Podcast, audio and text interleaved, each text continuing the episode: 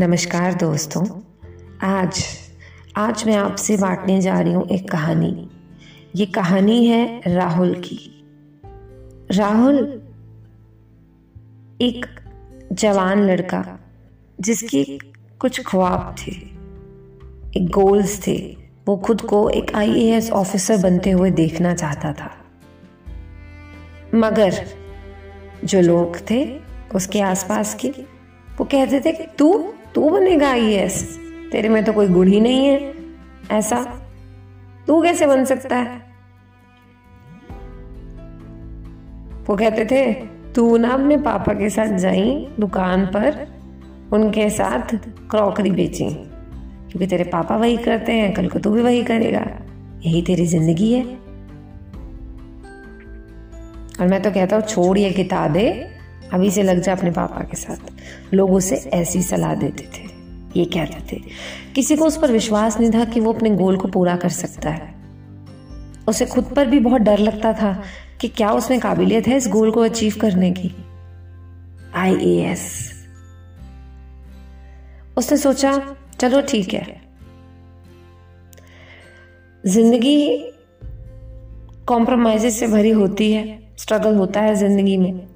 अगर उसे उसे ऐसे ही साधारण सी ज़िंदगी मिलनी है तो वो व्यतीत कर लेगा। लेकिन वो खुद को एक मौका देना चाहता है अपने सपनों को पूरा करने के लिए। उसने खुद को वो मौका दिया।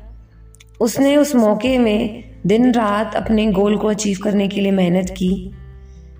उसके मन में इस बीच बहुत सारे ऐसे ख्याल आए कि उसे लग रहा है कि शायद उससे नहीं हो पाएगा, वो नहीं कर पाएगा। वो सब, उसे ऐसे ख्याल भी आए कि उसे लग रहा था कि जो मैं मेहनत कर रहा हूँ, अगर मैं क्लियर नहीं हुआ तो ये सब बर्बाद हो जाएगी। मगर उसने इन ख्यालों को अपने आप पर हावी नहीं होने दिया। उसने अपने गोल को इतना ऊँचा रखा और उसकी तरफ़ ही केंद्रित रहा उसका सारा का सारा ध्यान। परिणाम स्वरूप। परिणाम स्वरूप वो बन गया यस और तब उसके आसपास के लोगों ने राहुल से ये सीखा कि आज तुम्हारे ख्याल जैसे भी हैं, आज तुम्हारी हालात जैसे भी हैं। ये उतना मायने नहीं रखता जितना मायने तुम्हारा दृढ़ निश्चय, तुम्हारी मेहनत, तुम्हारी लगन रखती है तुम्हारे गोल को अचीव करने में।